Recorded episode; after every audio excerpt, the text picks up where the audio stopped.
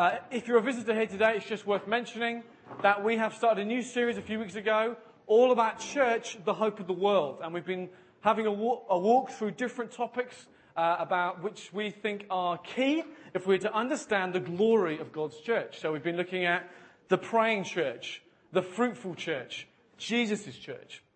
And today we're going to be looking at that exciting, awesome subject of the giving church. And um, and when I was thinking and praying about this, uh, the scripture which came zooming into my head straight away was that classic in Matthew chapter six, where Jesus just lays it on the line. Jesus was that kind of guy. If you don't know much about Jesus, you get used to, the more you read the Gospels, you realize he was just kind of a man's man. He was just like straight talking. He wasn't, he, didn't, he never pussyfooted around things. He was just like, thanks, Steve. He was just like, he used to tell it how it is, okay? He used to offend people all the time. It was just fantastic. And so Jesus says in Mark, in Matthew six, he just says, no one can serve two masters. You can't do it. You'll either love the one or hate the other. You'll either be devoted to the one or despise the other. And then he just, he just gets even clearer. He says, you cannot serve both God and money. Okay, I spoke about it a few weeks ago. I said, you can't multitask. You know how some of us think we can multitask, do one thing and do another, and do listen to the phone and do work, and you can't do it. He says, when it comes to God and money, you will either love one and hate the other, or you'll love one and hate the other. You can't, you can't multitask when it comes to this one. And then what he does is, he takes a principle that he said in Matthew six, and then in Matthew twenty-six, so if you can turn there in your Bibles, Matthew twenty-six, what we find is, and this is so often the way with Jesus, he takes a principle and then he gives us a real life example of it. What we see in Matthew chapter twenty-six, we see is a real life example of exactly what he said. That you'll either love God and hate money, or you'll love money and hate God. And what we're about to read here is two incidents that are deliberately back to back, deliberately right next to each other, to just provide a kind of punch in the face, deliberately obvious, contrasting thing. So that when we look at them, we can easily see that they're these two people who are at the center of the two stories personify each of these things. We're going to see two people. One person who is passionate about Jesus and who doesn't give a hoot about money. And then we're going to see the next story. One person who is passionate about money and doesn't give a hoot about Jesus. And, and as we read this, we are deliberately meant to be saying all the time, who am I more like? That's the question today. We're going to be looking at the whole thing of Mary, the sister of Martha, someone we want to be like. And then we're going to look at Judas, someone that we've all heard of, someone we don't want to be like. So let's read them, Matthew chapter twenty-six and verse six. It'll be up on the screen if you haven't got a Bible. Now when Jesus was at Bethany in the house of Simon the leper, a woman came up to him with an alabaster flask of very expensive ointment. And she poured it on his head as he reclined at table.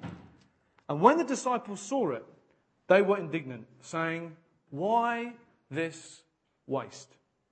For this could have been sold for a large sum and given to the poor. But Jesus, aware of this, said to them, why do you trouble this woman? For she's actually done a beautiful thing to me. For you always have the poor with you, but you will not always have me. And in pouring this ointment on my body, she has done it to prepare me for burial. Truly, I say to you, wherever this gospel is proclaimed in the entire world, what she has done will also be told in memory of her. Then one of the twelve, whose name was Judas Iscariot, went to the chief priests and said, what will you give me if I deliver him over to you? And they paid him thirty bits of silver. And from that moment, he sought an opportunity to betray him. Jesus, we are so thrilled to be here today as your people. We say thank you, Holy Spirit, that your presence has been upon us. We are so aware that you are with us today. And God, as we just come now and we look at a subject which the English don't talk about, I pray now, Lord God, that we would be very different. Lord, we are not primarily English or South African or Australian or whatever. Lord, if we're Christians, we are people of a different kingdom. And Lord, we just want to say we want everything of our life to be in the light. We don't want to have secret compartments, Lord God, that we never talk about. So I thank you, Lord God, for your word that is sharp and active and brings change in our life. And let it do its work today, mighty God. And everyone said, Amen. Amen. So we see here two people deliberately contrasting. And remember, we're meant to be asking ourselves, who are we more like? Two people here, and actually what we in effect therefore get are two tools that God wants us to have in our life so that we can become more like Mary than anything else. Two tools, if we really get hold of in our life, will equip us to become more like Mary. Anyone here want to become more like Mary? Yes, all of us. We want to become more like Mary, whether we're a, a woman or a man. Two keys. Number one, the first key, resist the reasonable. Resist the reasonable. And number two, pursue the preposterous. Pursue the preposterous. And I will explain later why I've used that preposterous word, preposterous. So number one then, the first key to being a giving people is something to resist. We've got to resist the reasonable. Now what do I mean by that? Well, this sermon's going to get more and more positive as we go along, but we've got to just start where the Bible starts. We have to start by having a somewhat sobering look at this character called Judas. Now, Judas, if you don't know much about the Bible, he's a he's a bad guy, all right? Boo. He's probably the ultimate bad guy in the entire Bible because ultimately he betrays Jesus. So he's like the worst person you want to be anything like. And what we learn from John's account of this same story is that Judas isn't just the one who goes off and asks for the bits of silver. Now, this is important. We learn he is actually standing there in the first story with the other disciples when Mary anoints Jesus with her, with her perfume. Judas is standing there when this happens. And what we have to realize is it's him, as John tells us, that is the one that says this reasonable thing. He's the one that says, why this waste? For this could have been sold and a large sum given to the poor. Now, Tom Wright points out, he's a New Testament scholar, he says, we have to resist the temptation, as soon as we heard, as soon as we hear the word Judas, to just sort of distance ourselves and go, well, I'm nothing like him. Because what he's actually saying here at this moment is a very, at one level, reasonable thing to say. He says this, here is Judas, the cautious, prudent, reliable Judas, as he must have seemed up until this point, looking after the meagre resources of the group, without steady, settled income, anxious to provide for their needs and have something left for the poor. Put aside your natural inclination to distance yourself from Judas. After all, even at this last moment, none of the other disciples suspected him of treachery. Can you see just a glimpse of him as you look in the mirror? And what this, this is teaching us, the Bible is subtle. It's showing us here that actually at one level, what Judas was saying was something that probably loads of the other disciples would have said, yeah, absolutely. This is crazy. We could have sold this stuff and given it all to the poor. You see, in the previous chapter in Matthew twenty-five, Jesus has just been talking about the end of the world, right? And he's been basically talking about the sheep and the goats. The sheep are people who know him, the goats are the ones that don't. And this is the key point. The thing that separates the two in that story in Matthew twenty-five is their attitude to the poor. He said, did you clothe the naked? Did you feed the hungry? Did you give water to the thirsty? So it's almost like it's still ringing in their ears that Jesus has just, just been saying, in terms of your judgment, you've got to think about your attitude toward the poor. So when Judas says this, it isn't like some unreasonable thing for him to say. Actually, it's probably like the reasonable thing to say. But what we learn in the Gospel account of John about this that is so fascinating is that although at one level what Judas was saying was reasonable, is that in his heart, actually, that reasonable excuse was cloaking a heart that was secretly corrupt and loving money. You see, in John twelve, in the same account, he says, he said this about giving it to the poor, not because he cared about the poor, but because he was a thief. And having charge of the money bag, he used to help himself to what was put into it. You see, this is absolutely, this totally changes how we see the story. Because what we realise here is that although Judas at one level was being the reasonable voice of concern about this extravagant thing happening, internally, he was just freaking out. It's like he had the God of money on his throne. And the God of money was seeing this outrageously extravagant thing happening and was freaking out. And so we find he freaks out and he says something in a kind of reasonable way, but then his next natural reaction is to go to go to go to the very place where he knows he can find money. It's almost like almost like a drug addict needing a fix. It's like he sees this thing happening and he's like, oh my goodness, this is so outrageous. I've got to go somehow and get somewhere to get something to, to sort me out. And so we read that he goes to the one place, to the chief priest, and says, what will you do? What will you give me if I betray this guy? thirty pieces of silver? Great, fantastic, thanks. Oh, oh, thank goodness. He is so enslaved to the God of money that actually seeing the woman, seeing Mary doing something where she shows she didn't give a hoot about money, freaks him out. And he runs straight away to get a fix of money. And you know, the ironic thing is this, is that actually thirty bits of silver was nothing. In the Old Testament, written a thousand years before what we've just read happened, thirty pieces of silver was significant because it was the amount that God stipulated that if your ox killed someone, then you had to give them thirty bits of silver. Not the dead person, obviously. You gave the family thirty pieces of silver to say, I'm sorry. But remember this, that was a thousand years before the incident we're reading now at nought A D, or thereabouts. And what we're seeing now is something called inflation. So actually the thirty bits of silver, which were three thousand years ago was a lot of money, scholars tell us would probably be worth about ten percent of what they were originally. So it's just like nothing.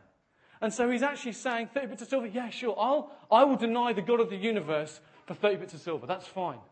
Because so is he enslaved to this other God. It's perfectly exemplifying what Christ has said in Matthew six. You can't serve both God and money. And the reality is, we have to realise here, there is a lesson in here for us. Now, I know this is a bit hard-hitting. I'm saying, oh, are we like Judas? Well, I hope none of us are. But it's deliberately in the Bible as a beacon to the church to say, don't be anything like this guy.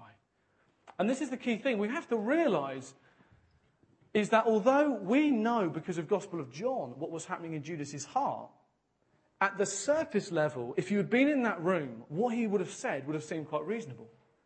And so for us, we have to ask ourselves, when it comes to the issue of money and giving away, are we a people who can cloak actually a heart that's still in some way enslaved to money with reasonable excuses? I mean, I, when I read this, I felt conviction. I, by nature, I'm a stingy man. I really, I'm, you know, I know the different costs of a main course at a Curry House. How weird is it? I know that if a chicken tikka masala is normally about seven quid, whereas a chicken du piazza is about four fifty. That's how stingy I am, because I know actually that kind of stuff. And the thing I know it's stingy, rather than just being a saver, which is, sorry, a, yeah, which is how I cloak the thing, is the fact that when it comes to giving money to other people, I'm frugal and wise. But when it comes to stuff for me, I'm an incredibly generous giver. I've just noticed there's like two Toms. And it's like when it comes to, you know, to stuff uh, that, that's, that's boring or just for other people, I'm like, well, we have to be careful. We have to make sure that we are managing our resources well. But when it comes to, I don't know, a new bike for me or a new laptop, I will cloak it in the veneer of reasonable things. I'll be like, well, the thing is, the reason why I have to get a Sony laptop is because it's better quality, you see. It's better quality. And that means that actually I'm being very wise with my money. And the reality is, it's like, you're not fooling anyone, Tom. You just like Sonys because they're cool and they just look good and they're kind of light and funky. And actually the reality is, it's true. And we can do this with every area. You might be a lady and you might like dresses. And you might think, well, I've got to get my dress from Monsoon or somewhere else posh, which I don't know. And you'll sort of, you'll sort of, you know, you'll, you'll, you'll, you'll put a veneer of some sort of, well, you know, I've got a lot of weddings this summer, Tom, and, you know, and actually it will last longer. Well, there may be some element of truth, but the reality is, is there any part of you that is cloaking a heart that just likes stuff in a veneer of a reasonable excuse? Because in an extreme way, this is kind of what Judas was doing. And we have to realise that it's in here to challenge us. It's in here. You know, when we come to the giving in, in a few minutes' time for the for the building offering, we could easily cloak it in things like, well, yeah, I've got to save. I've got to have money put away for a rainy day or as a buffer. You know, I've got a family now. And those things are not wrong. They are noble things. But the point is, if it is cloaking actually a heart that is secretly just wanting to hold on to it, then actually it isn't good. And it often expresses itself. You know, the reality is here is that this was expressing itself in a reasonable thing. And we have to realize the fact that just because we're part of a, a church that is going for it with God, and perhaps our friends are passionate, and we love to worship God, and we and we love to come on a Sunday, go to cell group and everything else, proximity doesn't mean that we've got this sorted. Because the reality is Judas was part of the gang. He was a chosen apostle. He preached the word. He would have seen Jesus do miracles. He would have heard him preach. And yet we realize here, the reality is this one area of his life suddenly flared up when actually he saw a woman who had gone to the next level.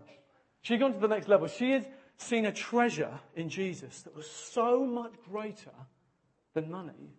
She just instinctually acted. And Judas, it, it, it just showed his immaturity. It showed the fact that there was still this part of him that was still worshipping another God. And so he acts. So we start with a little bit of a sobering moment. But the Bible does that. It, it causes us to say, Lord, you know, I don't want to be anything like this guy. And we have to realize that we have to resist the reasonable. We have to resist falling into the trap of, of with our minds, giving in a reasonable way, when God actually wants us to liberate us. He wants to liberate us to do things that are crazy.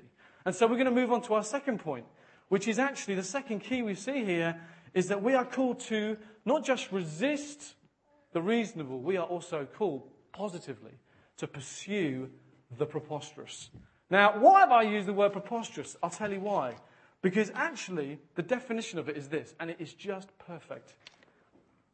Completely contrary to nature, reason, or common sense. It's absurd, senseless, or utterly foolish. Amen. We see here in this woman, Mary, sister of Martha, she, for reasons we're about to look at, has seen something in Jesus, and her, the only word I could think of, and also it begins with, begins with P, so, you know, you can use it with pursue and you'll remember it, is the fact that she just gives in an utterly foolish way. She just gives in a way that is just extravagant. And so we find here the second key is that we're called to pursue the preposterous. Pursue the preposterous. And what we understand here, the key thing that's happened in order for Mary to be someone who gives in a preposterously extravagant way is this thing called revelation. Revelation. You see, the Bible communicates to us that in this life, all of man's efforts to understand this world in our own strivings and with our own brains and with our own logic is in contrary and is different to something called revelation. If you think about it, like the whole of humanity is trying to work out things. We're trying to work out what's going on. But God says that the only way that mankind can know him is through revelation. We go this way, but God says the only way you can know about me is if I reveal myself to you. You can't work out anything. You can't, with your own brains, ultimately come to a place of understanding me. Actually, I have to come and reveal myself to you. And that's why Jesus came to earth. That's why he came as God as well as man to reveal God to us. And so when you become a Christian, whether it feels like it or not, what's actually happened is, is that God has revealed himself to you in your hearts. And where once you maybe thought that Christianity was the weirdest thing in the world, and maybe you still think it pretty is, but actually that Jesus is the truth. And you may be a non-Christian here today, and you may be sitting here thinking, well, I've got all these questions in my brain. I think these guys here, bless them, are a bit weird. But there is something in my heart that I'm just thinking maybe there's some truth in this. And something's just a little kernel. It's just starting to get interested. It's just starting to think, well, maybe there's some truth in this. I believe that's revelation. Is that when God starts to put in you something that just, you think, well, this isn't really from me. I'm just finding that there's something happening here. It's what it means to become a Christian. And today I want to give you an opportunity to give your life to Jesus. I want to give you an opportunity to respond to that little kernel of faith later on. And I want you to be thinking even now about it. Because actually doing that, giving your life to Jesus, turning away from your old life and giving your life to him is the best decision you'll ever make. But this is the thing. We think of revelation as like these curtains when they're shut, they open up, God opens it up and we see what's behind. But then as we walk through our Christian life, God, just like here actually, opens up curtain after curtain after curtain. As we walk through our Christian life, again and again, you'll read a scripture you've read a hundred times and suddenly God will go, boom, and you'll see God in a totally different way. You know what I'm talking about? It's amazing. It's, it's a gift from God. We can't sort of work it out. It just goes, bloop, and there it is. And you're like, wow, I've never seen that. You're so amazing. And this is what's happened with Mary, okay? This is so exciting. I think she's had two revelations.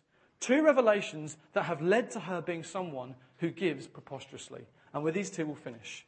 A revelation of death, and secondly, a revelation of resurrection. First of all, I think Mary has had a revelation of death. What do I mean by that? Well, what I mean is that somehow, I think in, in, in Mary's inner person, she has seen with the eyes of her heart the destiny of Jesus. She has somehow seen, it might be because in the beginning of the chapter, Jesus has just said out loud, you know that after two days the Passover is coming and the Son of Man will be delivered up to be crucified. She might have heard him say that. But I think it might be that. But what definitely has happened is that there has been a revelation in her heart where God has revealed to her this destiny of Jesus to die. The destiny of Jesus to go to the cross and die the death that we should have died. To take the punishment from God for the sin that we've committed. To take the righteous wrath of the Father on Jesus rather than us. And I believe she's had a revelation of this death, which has meant she has acted in a way which is expressing her incredible gratitude to him. And the way that we know this is the fact that the perfume, I think it says in the N I V, that she pours on him, we're not talking like a bottle of Chanel number five, guys. This is, she's, she's pouring on him something called myrrh. And myrrh was the perfume, the ointment that was always used at a funeral. It was a thing that you poured over a dead body. And so if you think about what's happened here, there's Jesus at Simon the leper's house, they're hanging out, having a meal, that's fine. Suddenly Mary zooms off and she comes back dragging like the very best coffin money can buy. And on it there's in big gold letters, J C. And she's got it, and she comes back, Jesus, I've had a revelation of your death. I've had a revelation of where you're going to go. And here it is, a gift for you. A gift for you, my friend. I mean, it's kind of kind, but a bit weird. Do you know what I mean? It's like, oh, thanks for that, Mary. That's the kind of thing that's just happened. She's got out probably a family heirloom, this bottle of myrrh that's synonymous with death and funerals, and she's pouring it all over him. And we just get used to the story, like, oh, it's beautiful. It's wonderful. Well, it is, but it's also kind of weird. And the only way that Mary would have actually done this is if she'd had a revelation that Jesus was going to die. And he says this. He just goes, he doesn't bat an eyelid. He's like, thanks, Mary. He says, you have prepared my, you're preparing my body for my burial. And it's like, these two guys, they get it. The rest of the disciples still do not understand why Jesus has to die. But Jesus gets it, and by revelation, Mary has got it. So she's like, yes, you're going to die, and you're going to save the world through your death. And I want to identify with it. She's saying through this, I want to identify in any way I can. I want to express to you that as you now, in a few days' time, are going to die for the sin that I've committed, suddenly I want to do anything I can to express to you the incredible gratitude. And so this is it. The, the revelation of the death of Jesus has meant that she now has a death to ingratitude. Her heart is flowing over with gratitude towards Jesus. You know, we hear in John that this ointment was worth, uh, apparently could have been sold for three hundred denarii. Now, a denarii apparently was a day's wage. So we're talking almost a year's entire wage. Now, I don't know how much you guys earn. Say you earn twenty thousand, thirty thousand. Some of you will earn more than that. Some of you will earn less. The point is, it's a heck of a lot of money. twenty grand. Imagine if I came here and I said, Jesus, I love you so much. I'm going to burn twenty grand. It makes no sense, but I'm going to do it because I feel stirred to do it.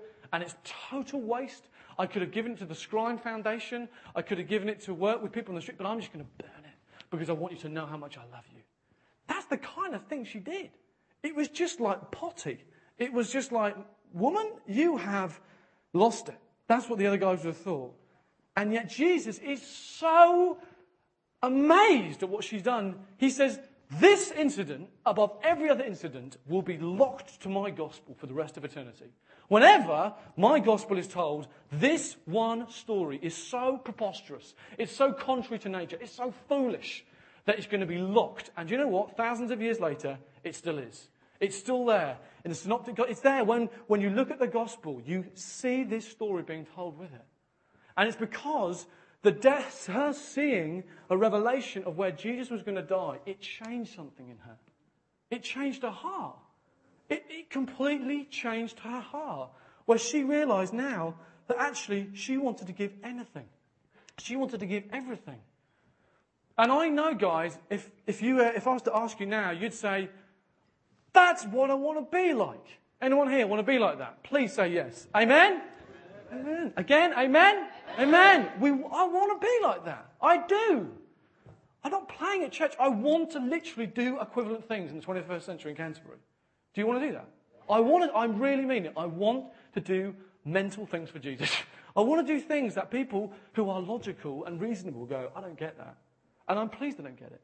Because Jesus has appeared in our hearts as a church and we said, hallelujah, I'm living for another place. I'm living for an eternity with Jesus. And I want to demonstrate it in a way that isn't logically worked out, that is preposterous and is over the top and is bonkers and is glorious and means I'm thrust totally upon the dependence of Jesus with our money.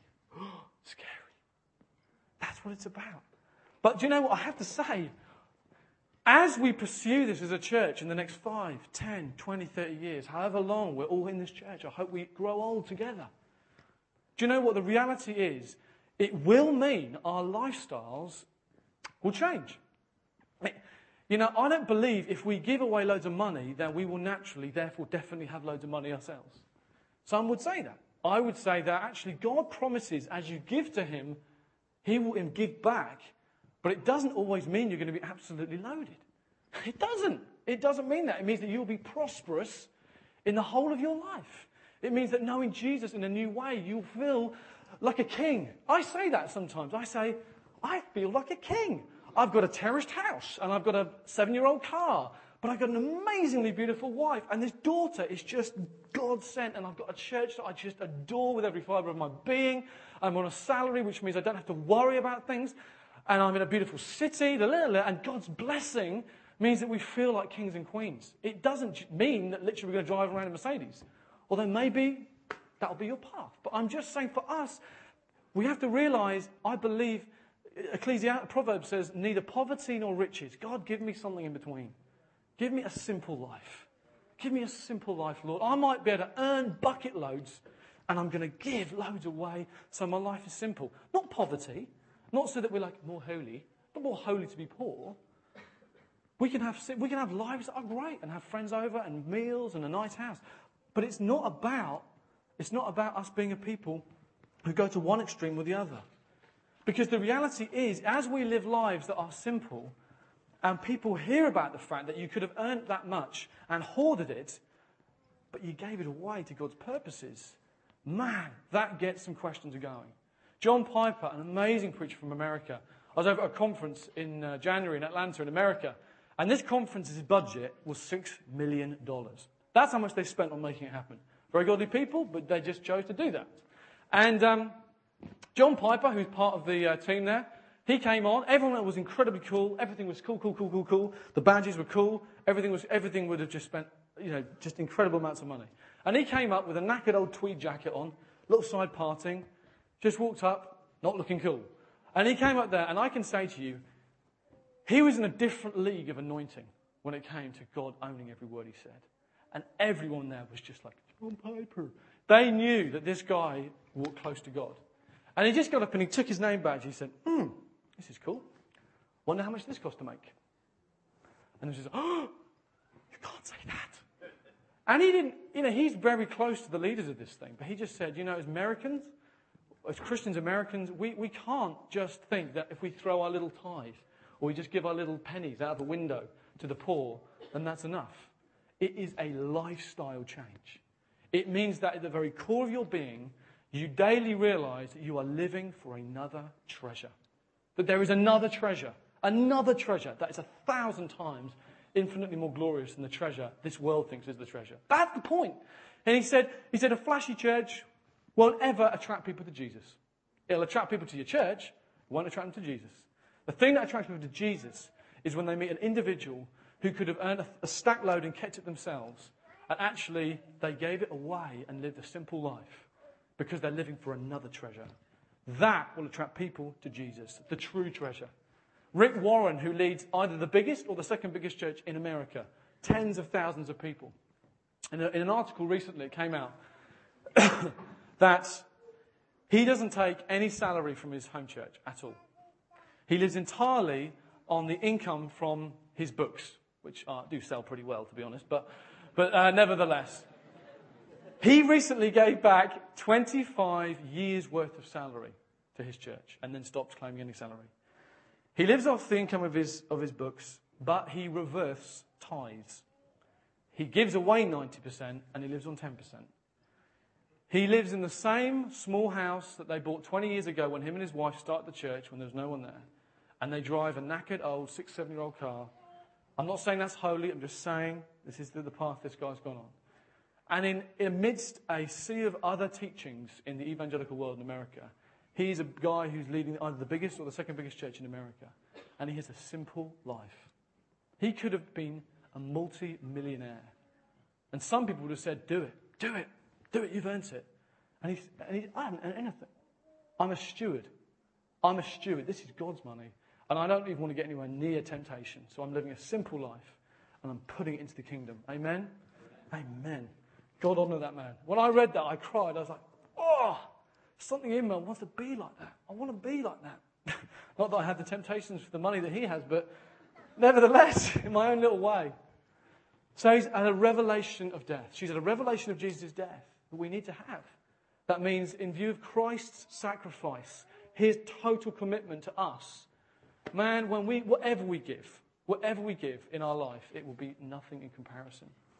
But secondly, we finish with this. She's also had a revelation of resurrection. And this is so exciting. Again, we don't see this in this account in Matthew, but in John's account, we read of another man present at Simon's house. Who is it? Anyone here know? Well done. Nice one, Jason. Gold star. J- uh, not Jason. Lazarus is there. Jason's there too. No, Lazarus is there. Who's Lazarus? Lazarus was a guy who died. And Jesus came over and he raised him from the dead. And so he's alive again. And he's now at this house having the meal and he's there. Big wow, you say. Guess who is his sister? Mary. Mary, our hero of the hour, has had a resurrection of Jesus' death, has had a revelation of his death. But now she has seen her brother die. Jesus go over and go, boom, get up, you're alive again. And she has also had a revelation that this same God, man, Jesus, who is going to die for, to save the world, is also God who has resurrection power. She's also seen him raise a man who was dead, her own brother. And so, this is the thing, it's one thing to have a revelation of God's love through seeing the death of Jesus. That is amazing. And our gratitude follows suit. But it is quite another to have a second revelation of the resurrection power of Jesus. It's one thing to have a revelation of Jesus' love, but it's quite another thing to have a second revelation of the power of Jesus to raise someone from the dead. Because what that means is, is that when, we, when we're thinking about giving our money, it suddenly switches from being us sort of, oh, I've got to summon a bit of gratitude because Jesus died for me. It, it switches from something about us giving away and losing out. It totally turns around. And we suddenly realize the one that we are giving to is the one who can raise anything to life. And so a little bit of sacrifice on our part gets the breath of God on it, and he raises it up and uses it in a way that will blow our tiny minds. When you realize and have a, re- a revelation of the resurrection power of God and Jesus, you suddenly realize that when it comes to giving, actually you're investing. You're investing in something that is going to, either on this earth or in the world to come, is going to bear fruit in your life. So, there you are. You are planning on spending fifty quid on getting your hair done at Doodahs or Stones or Tony and Guy's, whatever is your choice of preference. But here today, God says to you, sister, brother, possibly, sister probably, I want you to invest it. I want you, as good as it is to look nice and have your hair done, I want you to put that money into a project that I am breathing on. So that, as Luke four sixteen tells us, when you get to heaven, there will be someone who comes up to you with tears in their eyes and they say, thank you. Thank you that you sensed God's leading and you put that money into something that I was breathing on. A project that I had initiated. Thank you that that meant that building was built, which meant fifteen years from now, the gospel was preached on one Sunday morning.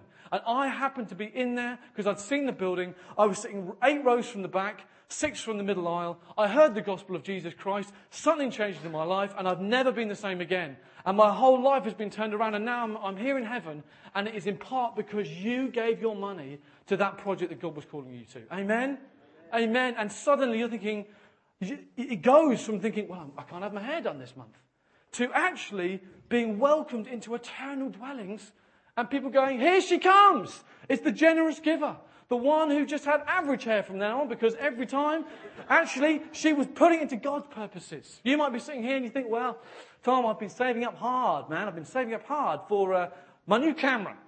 five hundred thousand pound camera. Man, you understand, it's got... T- It's got six thousand megapixels. It's just like the best on the market. It's, it, Tom, I deserve it. I've worked really hard.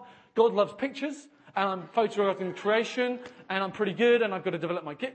Absolutely. But maybe God is whispering to you to say, as good as that is, why don't you take that and invest it into a into the building of a facility that I am talking about, which means that in eight years' time, Eight years' time, there will be a woman, a single mum, had a really hard life, who knows nothing about God, who is at rock bottom, and a friend of a friend of a friend of a friend goes to this weird thing called Coffee and Chaos.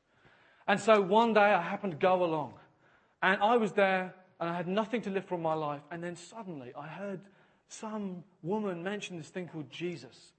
And I just thought, I've got nothing to lose. And I, I got talking to them about Jesus, and they ended up praying for me.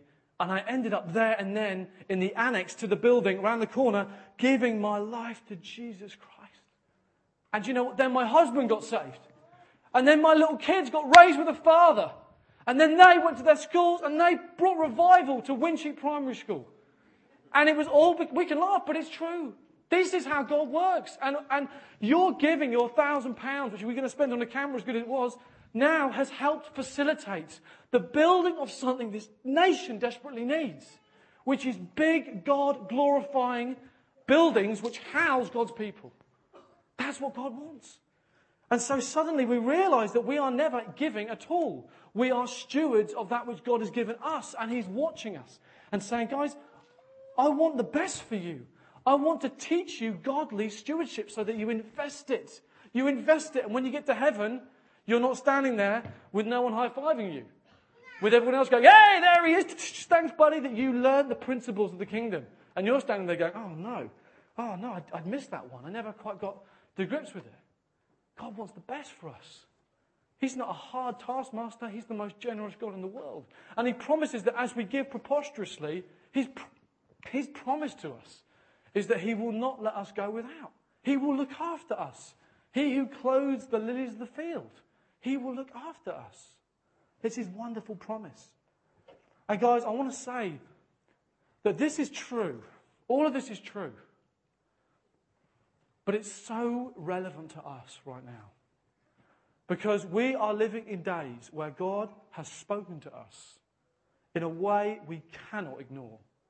Through Scripture, He has spoken to us. Isaiah nine says, of the increase of Jesus' government and peace there will be no end. Isaiah forty-nine says, it's too small a thing for you to be my servant, City Church, just to restore the tribes of three hundred people. I want you to be big. In Isaiah it says, enlarge the place of your tent. Stretch your tent curtains wide. Don't hold back. Lengthen your cords. Strengthen your stakes. Do something practically to get ready for what I'm doing in you spiritually. God's word is absolutely bursting and saturated with promises of church expanding. And as we expand, and we're already in one of the biggest secondary school halls in the whole city, it has a practical implication. It's so exciting. It means that God's heart and passion and desire is never for us just to be here in ten years' time. His desire for us is that as we see soul after soul after soul met with Jesus, and suddenly your neighbour that you never imagined could know Jesus walks in that door, and they go, to your astonishment, yeah, I, I want to give my life to Jesus. And that happens thousands of times in the next few years. Guys, God is doing things in us that we've got to get ready for. And it involves our wallets. Prophetically, as well as scripturally, God is saying to us, get ready with your wallets. I love this. He spoke this through Julian Adams a few weeks ago. Close your eyes. Just receive this now. This is what God spoke through Julian to us. Just dream with me. Humour me for a few minutes. This is God's passion for us. City Church, I want to give you an ability to hold much more. There is an international anointing on this church. Many people coming, going, being sent. It is a day of new things. You are the salt, and there is loads of water all over this place. No longer will there be miscarriages of ministries. And I see a newspaper clipping about the faithfulness and godliness of this town. We are the salt that he is pouring out, and rivers will teem with life again for all manner of fish, because I'm bringing new life. In this season of transition, I am giving you a new and much bigger bowl. I see multiple buildings, not just one, that will be used to serve and affect this city. An open place of influence, of influence where people will drive past and say, that's the City Church Canterbury. Thousands of people will be resourced. God is going to build a church of over a thousand. I want you to change an old bowl of small-mindedness to be a new bowl of limitlessness. Hallelujah. Hallelujah. God is speaking to us to say, guys, I'm giving you a brand new bowl. I also want to say, and I have to be careful here, I have to say that behind the scenes in the last few weeks and months, God appears to be opening up a door of opportunity that if it comes to pass, and it could, it might not, it might not, if it comes to pass, it'll be very exciting. If it comes to pass, it will be the answer to our prayers in terms of of an opportunity, let's just say that, try and stay vague, uh, of an opportunity of us having a place of our own that would just be magnificent. It fits in perfectly. And I want to say this, is that if it doesn't happen, right, we're going to still tell you the story. Because the story is hilarious. It's amazing. It's just like, so God. It's, you know, as leaders, we don't know what we're doing. I just want to be honest with you, we don't know what we're doing. It's all God. And and, and, and it's just like God going, ha ha ha, there's the City Church Canterbury. Bloop!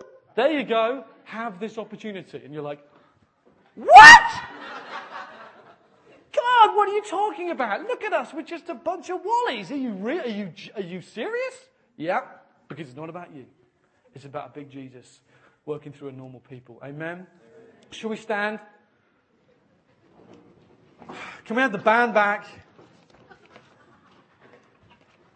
We're going to rock the house. Okay, we're not going to have a quiet time in ministry today because I, this is a moment of celebration. Guys, don't worry about that. Focus. Remember what Jesus has been speaking to us about in our hearts. Okay? God is on us, guys. God is stirring in us to believe for a new day. God has a building for us that will mean that thousands of souls in this city will be touched through the people of God. Does that sound exciting? Yes. Does that sound exciting? Yes. Yes, it does. It sounds wonderful. And we don't quite know where it is yet, but God does. He's got all the money. He's a big God, and he wants to release finance. So we're going to have a little sing-a-song now. We're going to be a bit, I don't know, African or something. We're just going to, let's just throw off our Englishness, all right? We are kingdom people. We're not English people or Australian or whatever you are. We are people who say, God, you're good, and I've got nothing to lose. So we're going to have those those baskets go round and write cheques payable to the City Church Canterbury, to Tom Shaw. No, just joking, to the City Church Canterbury. And guys, let's give preposterously. Amen? Amen? Amen. And if you haven't got, if you've got in your checkbook, just write an I O U in. We're going to do the same thing next week. So, band, take it away. Okay, let's go for it.